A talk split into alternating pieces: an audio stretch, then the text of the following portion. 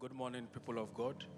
My name is Emmanuel, and our passage for today's service shall be taken from the book of Isaiah, chapter 40, from verse 3 to 5.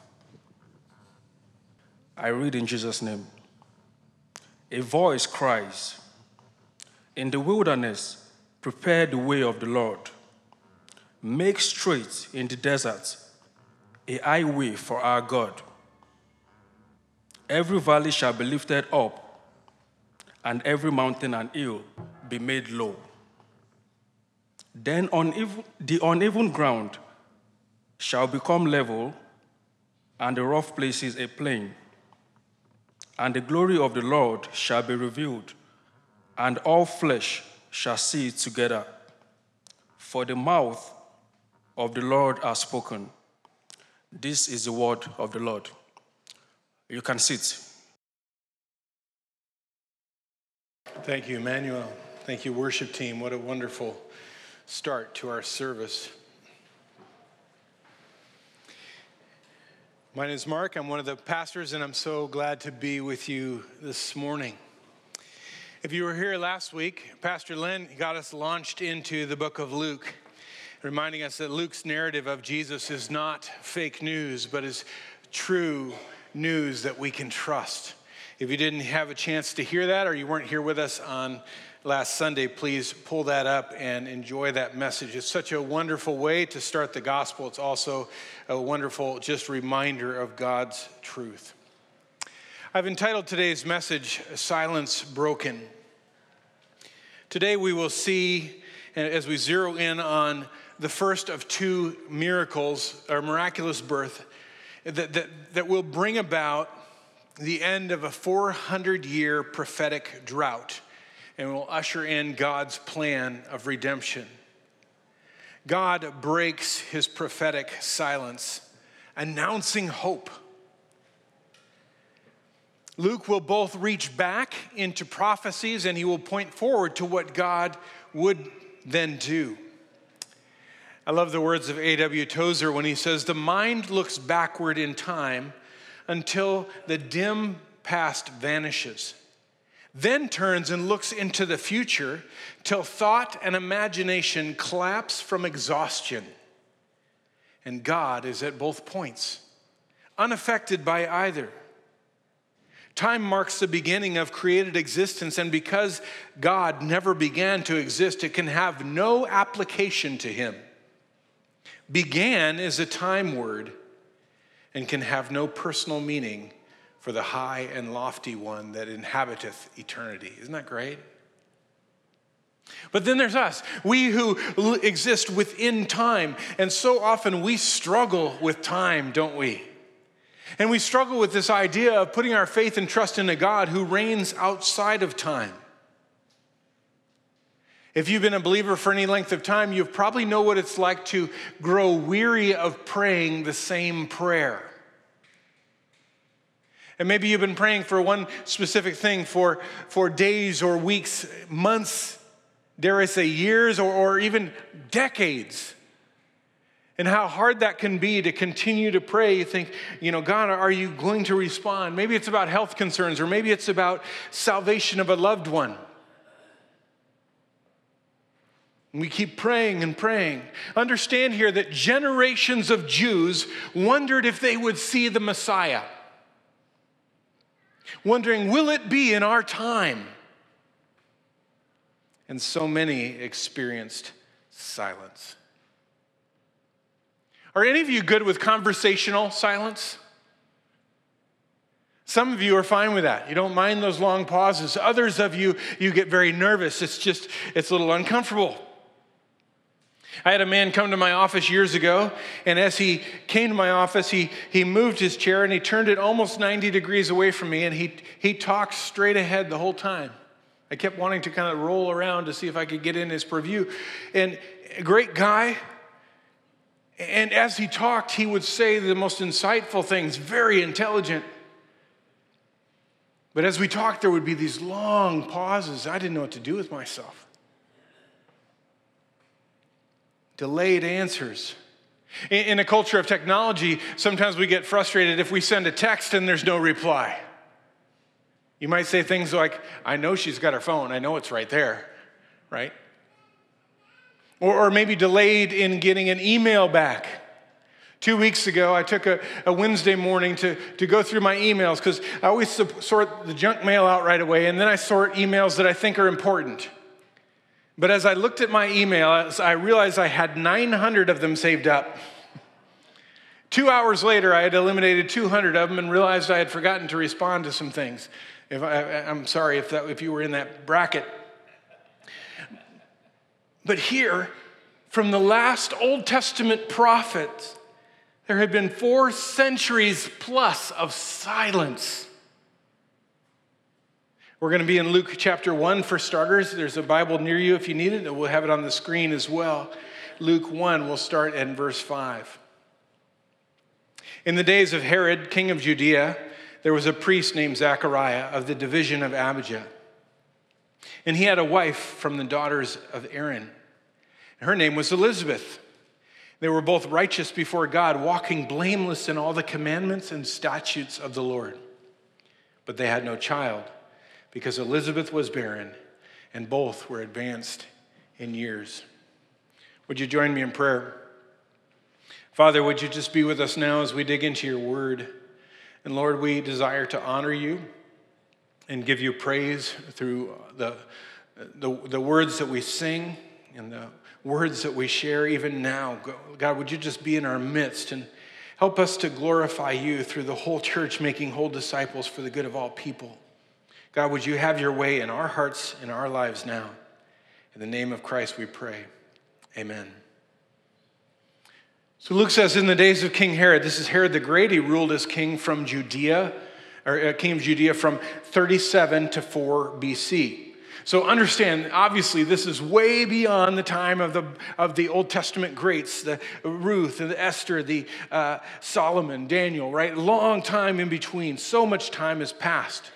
And now Luke is giving us an introduction to the parents of John the Baptizer. John's parents were a priest named Zachariah and his wife Elizabeth, who was a descendant of the daughters of Aaron. So, so John comes out of this priestly lineage. They were described as godly people, as upright people. Luke says righteous, and, and it's observing all the commandments of the Lord. Or they're not sinless, but they worked hard to observe the law. But they have an issue. I love what Diane Chen says in her commentary on Luke. She says, All should be well for these godly, priestly folks, but it's not. Elizabeth has been, un, been unable to have children, and both were now old and beyond childbearing age. In today's world, we tend not to attribute infertility to moral failure or divine retribution. Empathy rather than ostracism is a typical response. In the biblical world, however, barrenness was considered a curse from God. After all, God gave creation the mandate to be fruitful and multiply. If having children was considered to be a sign of blessing, the natural explanation for God to close the womb would be a well deserved punishment. We'll see in, in verse 25 as it reveals that, that this was a constant source of embarrassment and shame for Elizabeth. Look with me now at verse 8. Now, while he was serving as a priest before the Lord when his division was on duty, according to the custom of the priesthood, he was chosen by Lot to enter the temple of the Lord and burn incense. And the whole multitude of the people were praying outside at the hour of incense. And there appeared to him an angel of the Lord standing on his right side of the altar of the, in, uh, the incense. And Zechariah was troubled when he saw him, and fear fell upon him. So imagine this now. You've got these uh, divisions of one of 24 groups of priests drawn up in David's time. We see it in 1 Chronicles 24. And the priests in, in, in each division were on duty twice a year for a week at a time. Zechariah is chosen by Lot. We might say by the roll of a dice, but that's not an accurate description. Because Luke points out very clearly that this was not random chance. God had this in mind, it was his plan. It's, the fact that Zechariah is the one chosen and able to, to go light the incense in itself is a very big deal. The temple duty was only uh, uh, truly a, once in a lifetime experience like this. So many priests that it would be rare to get to do this. And Zechariah is sort of the focus of the nation at this moment. And it's a big time for him. It's, it's serious. It's what he's been pre- prepared for or training for. He, he's undoubtedly stressed and excited. His heart rate is probably up. He's overwhelmed. And people are praying at the hour of incense like they should, because the incense that Zechariah is to light is to symbolize the prayers of a nation rising up before God. Remember now, these prayers are being lifted before their God who has been silent 400 years. Would you have wanted to give up? 400 years of silence. Would, your, parents would have talked about praying for it, and their parents, and, and generations. And, and, at some point, would you want to just stop and say, You know, you've taught me about the faithfulness of God and, and how Abraham and we're his children in the covenant, and, and how uh, Moses led the people out in the great Exodus and all those miracles and all this stuff. But, but come on, is he still there? Does he even care if he is there? But these people were praying, arguably because they believe still. So Zechariah goes in, and if he isn't stressed enough, he gets a little surprise visitor. Probably scared him senseless. You know those moments when you go somewhere and somebody's there, but you expect no one to be there? It's a startling moment. For years, it was my, my custom to go and lock up our church in Illinois at night. After 10 o'clock, I'd go there and I'd make sure all the doors were locked and I'd walk through the building, shutting off lights if they were on. In years of doing it, there was only one time that I got really scared, and they had picked up this little mannequin boy who pointed like that. He was only this tall, a mannequin boy like that. And uh, my coworkers decided it would be funny to put him in a particular place that I would encounter at night. And I came around the corner to this. So he got my ninja moves. I mean, I just ninja that thing. Don't worry, I won the battle. But fear fell upon him. I bet it did. What a startling moment. Look at verse 13. But the angel said to him, Do not be afraid, Zechariah, for your prayer has been heard. And your wife Elizabeth will bear you a son, and you shall call his name John and you will have joy and gladness. And many will rejoice at his birth. For he will be great before the Lord. He must not drink wine or strong drink. He will be filled with the Holy Spirit even from his mother's womb. And he will turn many of the children of Israel to the Lord their God. He will go before them in the spirit and power of Elijah to turn the hearts of the fathers to the children and the disobedient to the wisdom of the just, to make ready for the Lord a people prepared. The first broken silence. An angel's announcement to Zechariah, to one man. After all this wait, the, the, the silence is broken to one man, to this priest. And the angel's ultimately saying to Zechariah, Relax, this is a good visit, it's baby time. This is a heavenly announcement, is, is a personal one and a national one. You and Elizabeth, that's personal. You're going to be having a baby. Uh, your prayers have been heard. Were they still praying for a baby? Or were they just praying for the nation, praying for the Redeemer? You're going to have a son, and a great one at that. This was personal for Zachariah and Elizabeth. But it wasn't about Elizabeth. It wasn't about Zachariah, was it? This was bigger. This was an account of how God was keeping his promise. Luke doesn't directly call this a Nazarite vow, but we can kind of look, look at it in that it describes of, his, of John that there would be uh, no alcohol and uncut hair and, and, and, no contact with the dead is what were typically part of the Nazarite vows, and we understand that from Scripture. And there were some that were uh, 30, 30 day or 100 day vows, and then there were some that were Nazarites from birth to death, like Samson, and uh, you could argue John the Baptist. The idea is that he's going to be great. God is going to use him, and this, this gets national and beyond. But then he says, with power like Elijah. I want you to think about this for a minute. If you are a Jewish priest and you are told that your son is going to be born and he's going to have power like Elijah, this is a very big deal. He's heroic. If they had action figures back in that day, you'd have Moses and you'd have Elijah and some others, right? Your, your son is going to be heroic. It's like telling a high school basketball coach he's going to have a son and his son is going to be the next Michael Jordan. But it should raise some questions in your mind. The spirit and power of Elijah. If you're familiar with John the Baptist, if you know scripture, and you're familiar with Elijah, you got Elijah who took on the prophets on the mountaintop, that wonderful story. He prayed about rain and he was fed by the ravens. And you go, okay, where will we see the Elijah like power with John? Herbert Lockyer notes some parallels.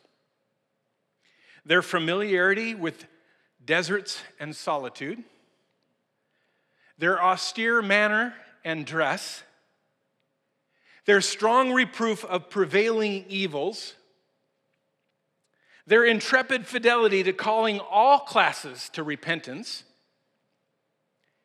their exposure to the wrath of a wicked king, their continued influence after death through disciples, their fruitful labors. Many of the children of Israel did they turn to the Lord their God. Matthew 11, verse 11 says, Truly I say to you, among those born of women, there has arisen no one greater than John the Baptist. Yet the one who is least in the kingdom of heaven is greater than he. Jesus is saying, There's nobody greater than John the Baptist amongst you. And John's greatest act will be that he will prepare the way for the Lord. He will tell people, Come on, look, there's the Messiah to make ready for the Lord a people prepared. That's what was so great. John 10, verse 41 says, And many came to him and they said, John did no sign. But everything John said about the man was true.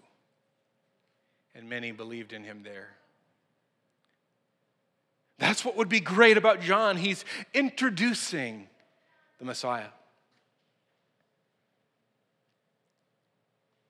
The angel, who will declare himself to be Gabriel, tells Zechariah that his son will be filled with the Spirit even from the womb. This alone elevates John to greatness right here. The Old Testament, you had the Spirit resting upon people for a time or for a task. Filled with the Spirit from the womb.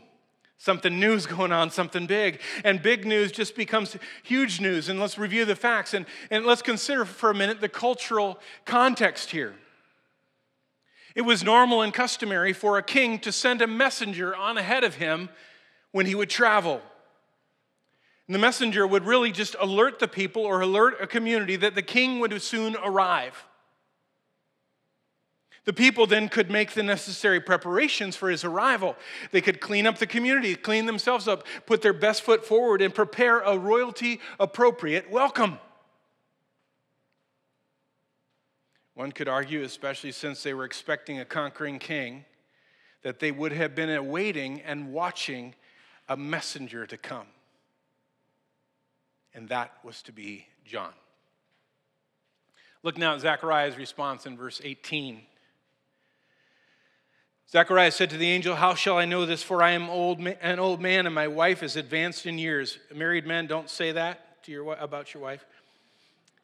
And the angel answered, I'm Gabriel. I stand in the presence of God.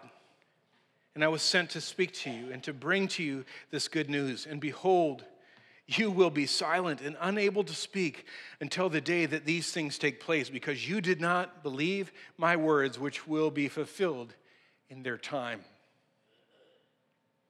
I'm going to make a defense on both sides of, of Zechariah's situation here for a minute. I can easily imagine saying, Sorry, Mr. Angel, person, thing, being, uh, I, I think you've got the wrong priest. His question is, is, is very reasonable. How can I know this? I'm an old man. Are you kidding?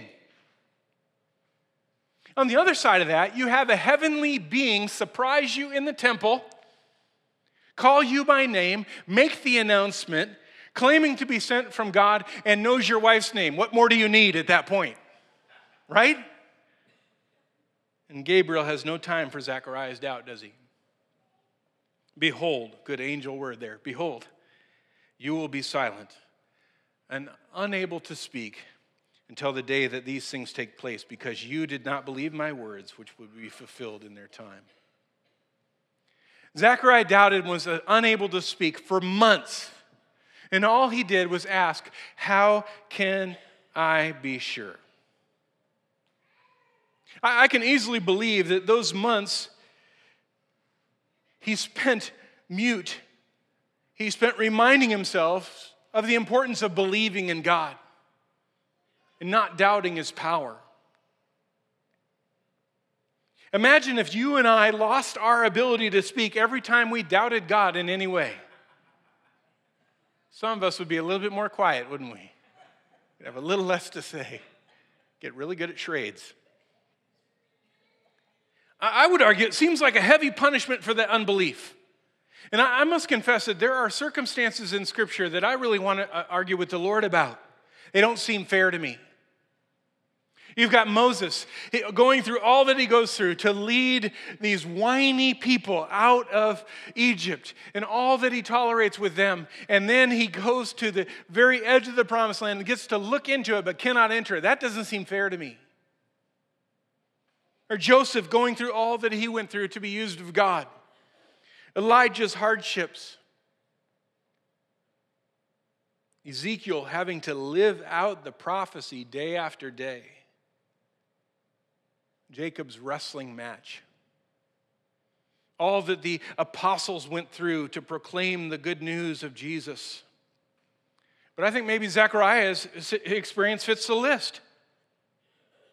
But I wonder what that tells us about believing God. It's as though Gabriel was saying, Zechariah, you're a priest. You're a servant of the living God. You're a man of faith. I'm delivering you this amazing truth, and you want a confirmation number. Look at verse 21. And the people were waiting for Zechariah, and they were wondering at his delay in the temple. When he came out, he was unable to speak to them. And they realized that he had seen a vision in the temple.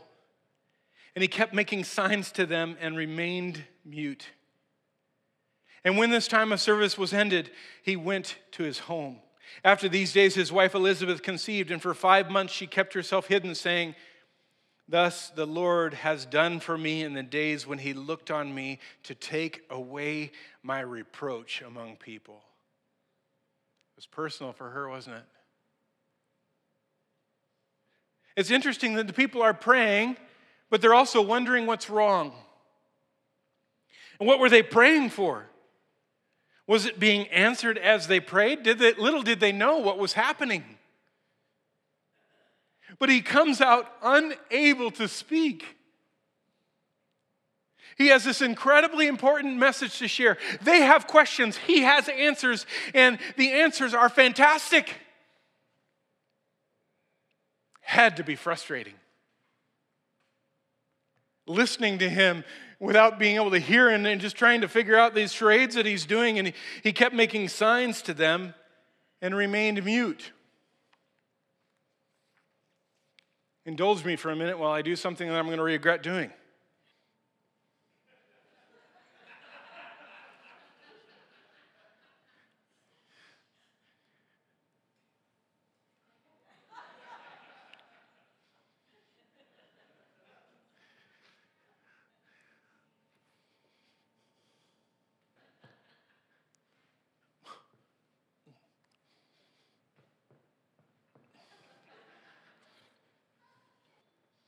Thank you very much.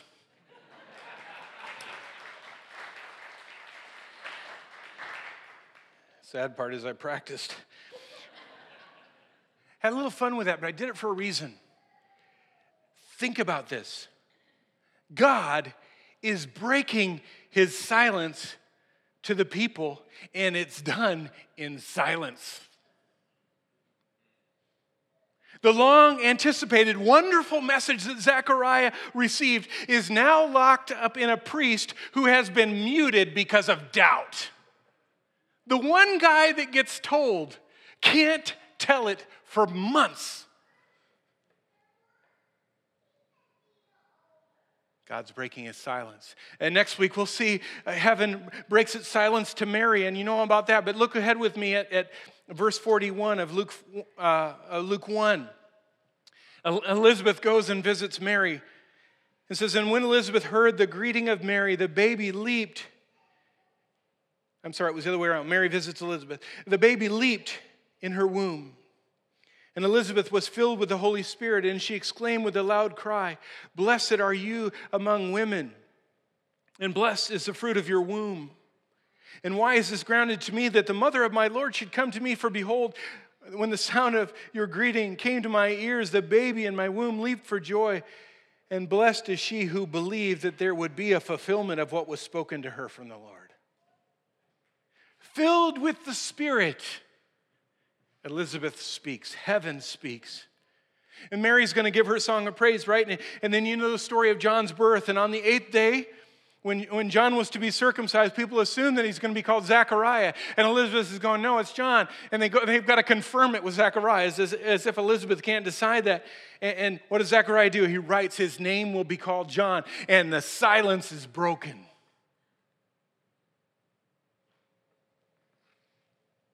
Zechariah speaks the words of heaven. Look at verse 67.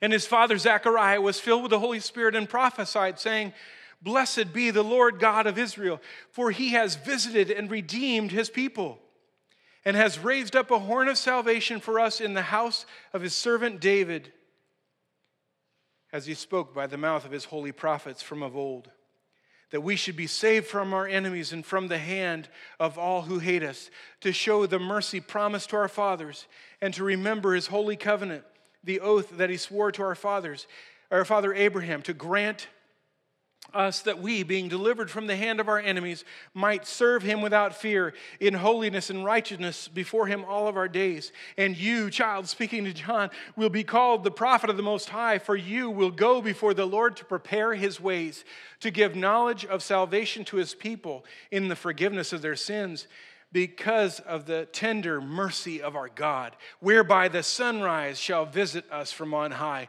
to give light to those who sit in darkness and in the shadow of death, to guide our feet into the way of peace. Zechariah, filled with the Holy Spirit, finally gets to prophesy, to proclaim the truth that had been revealed to him. Silence broken Chapter 2, we'll see even more of that, but look, jump ahead with me to chapter 3 for a moment. Now, in, after John comes out of the wilderness, chapter 3, verse 3. And he went into all the region around the Jordan, proclaiming a baptism of repentance for the forgiveness of sins. As it is written in the book of the words of Isaiah the prophet, the voice of one crying in the wilderness, Prepare the way of the Lord, make, make his path straight. Every valley shall be filled, and every mountain and hill shall be made low, and the crooked shall become straight, and the rough places shall become level ways, and all flesh shall see the salvation of God. Luke wants us to see that after returning from the wilderness, John's ministry begins fulfilling the prophecy of Isaiah as he prepares the way for Jesus. Remember Malachi chapter 3 Verse 1 Behold, I send my messenger, and he will prepare the way before me. And the Lord whom you seek will suddenly come to his temple, and the messenger of the covenant in whom you delight, behold, he is coming, says the Lord of hosts. God is faithful. He has broken his silence. John, the one born to be the prophet, the messenger announcing the arrival of the long awaited Messiah, the Christ, the Redeemer, now speaks. Look at verse 7. He said, therefore, to the crowds that came out to be baptized by him, You brood of vipers, who warned you to flee from the wrath to come. Bear fruits in keeping with repentance, and do not begin to say to yourselves, We have Abraham as our father. For I tell you, God is able from these stones to raise up children for Abraham. Even now the axe is laid to the root of the trees. Every tree, therefore, that does not bear good fruit is cut down and thrown into the fire. And the crowds asked him, What then shall we do? And he answered them, Whoever has two tunics is to share with him who has none. Whoever has food is to do likewise. Tax collectors also came to be baptized and said to him, Teacher, what shall we do? And he said to them, Collect no more than you're authorized to do. Soldiers also came to him, What shall we do? And he said to them, Do not extort money from anyone by threats or false accusations, and be content with your wages. As the people were in expectation and all were questioning in their hearts concerning John, whether he might be the Christ, John answered them, saying, I baptize you with water, but he who is mightier than I is coming, the strap of whose, whose, sandals I'm not worthy to untie. He will baptize you with the Holy Spirit and with fire and fire. And his winnowing fork is in his hand to clear the threshing floor and to gather the wheat into his barn, but the chaff he will burn with unquenchable fire. John gives a strong reprimand to his audience and calls for repentance, proclaiming a baptism of repentance for the forgiveness of sin. The repentance, that idea of turning away from the way you've been going and turning toward the Lord. He's saying this needs to stop and now bear fruit in keeping with that repentance. Live according to the fact that you have turned away from that and have turned your focus toward God. John was quick, quick to declare that he was not the Christ, and the one who was coming after him was far greater. He would be the one to introduce, to announce, and even baptize the long awaited Messiah. The sustained silence of heaven had been finally broken. God had kept his word and was beginning to speak. The wait was coming to an end. I want to jump ahead as I close, and I want you to think about this for a moment. We reside on this side of the cross and the resurrection. We, we know what, who, who it was that, that John was introducing, and we know what he would do and how he would do it.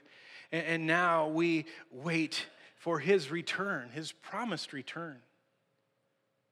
And it'd be easy for us to get impatient and go, uh, Lord, when? I don't understand, or I, I don't know why you're allowing things to go like they are, because we don't know when but we can be certain that God keeps His word. He is faithful. He's not bound by time like we are. And we must re- remember that we serve and worship a God who exists outside of the confines of time, a God who is faithful, a God who knows best. Can you just pause for a minute and take a breath in the fact that God knows what is best? Whatever it is you're struggling with, whatever it is you're, you're hurting about waiting, God knows what's best. And He's never early, but He's never late. He's got it under His control, but we must be ready for Him. Amen? Would you pray with me? Father, we thank you that what we read and looked at today was the breaking of your silence. And the breaking of that silence would, would mean good news proclaimed. And Father, we gather today because of that good news. Maybe for individuals here who've never invited Jesus to be their Savior, this is that moment to recognize that you redeem and restore people to you.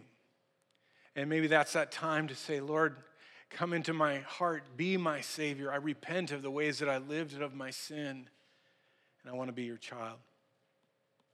Father, for those of us that struggle with waiting or just waiting for your return or whatever it may be, may we remember how faithful you are, that you know best, and your timing is perfect. Father, as we step into a time of communion, Lord, would you just remind us how good you are? In the name of Christ, we pray.